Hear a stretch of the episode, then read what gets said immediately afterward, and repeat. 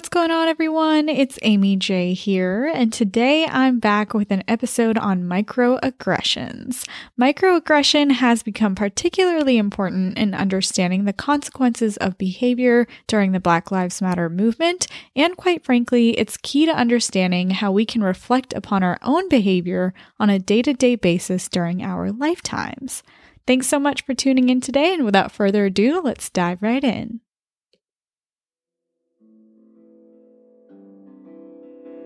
I'm your host, Amy J, and here on Brain Meets Mind, I extend the basic scientific idea that structure determines function to the fields of neuroscience and psychology. The title of the podcast is a metaphor for my own journey, first as a neuroscience graduate of Georgia Tech, and then as a human being and lifelong learner. Through my weekly episodes, I aim to break down seemingly complex neuroscience into understandable content that can help you maximize your potential. Plus, nearly every episode includes a weekly challenge so that you too can join me on this beautiful journey of personal growth. Thanks for joining me today. Without further ado, let's dive right in.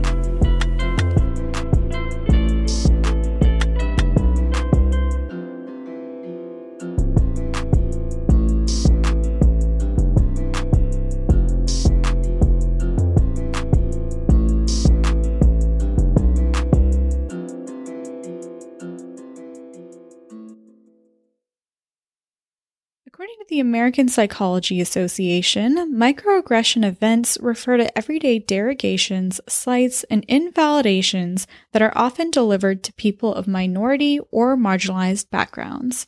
They can present in various forms, including as a direct insult or as an errant comment or gesture. A lot of microaggressions stem from implicit bias, which is also known as unconscious bias.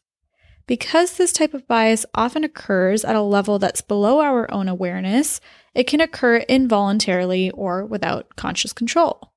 And when these biases are reinforced over time, these microaggressions can become more evident in our interactions with others. Now, you know I love my research studies, but in preparing this episode, I actually had quite a hard time coming across research that would add value to the points that I'm going to make. I wanted to find out the reason for this discrepancy, and the Scientific American conveniently shared that a major problem in reviewing studies on microaggression is that the literature actually tends to neglect the difference between the perceived and the perceiver. For decades, psychologists have recognized that our reactions to the world are shaped by both reality and our interpretations of it.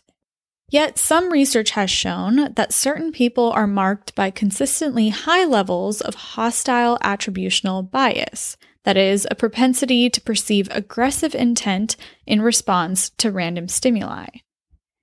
Given the structure of the brain, those with higher aggressive drives are more likely to have a hyperactive amygdala. If you're familiar with attribution theory, this might ring a bell. When we look at attribution theory as compared to a situational perspective, we tend to blame someone for their actions based on their personality or certain character flaws that we notice in interaction. But in a situational perspective, we tend to blame external factors that don't have to do much with someone's personality for their actions in a certain setting. Continuing with the neurological component of today's topic, let's make our way to the amygdala. With the functions of preference development and evaluation in this context, the amygdala interacts with the hippocampus to tie in our prior understanding of concepts. Then it also interacts with the temporal lobe to process information about people and objects. We've discussed the importance of the medial prefrontal cortex, which here is key with regard to affective processes. The affective state in psychology focuses on the psychophysiological aspects of human behavior. It can further be broken down into positive or negative responses due to feelings that come out of something called cognitive effort. When it comes to attitudes that we have towards others, affective psychology plays a major role in how we decide to act towards those around us. And whether you're the microaggressor or a victim of microaggression, affective attitudes pertain to us all.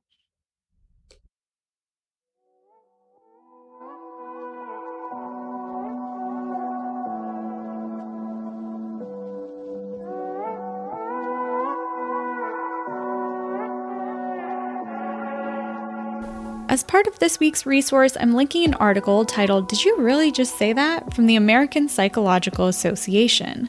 This is a great piece to review if you'd like to learn more about how you can respond to microaggressions regardless of which side of the interaction you're on. And if you're heading over to Instagram, you can also find a link to the post in the link tree in my bio. For all you newbies, that would be at Brain Meets Mind podcast on Instagram. Thanks so much for tuning in today, and I will see you next week.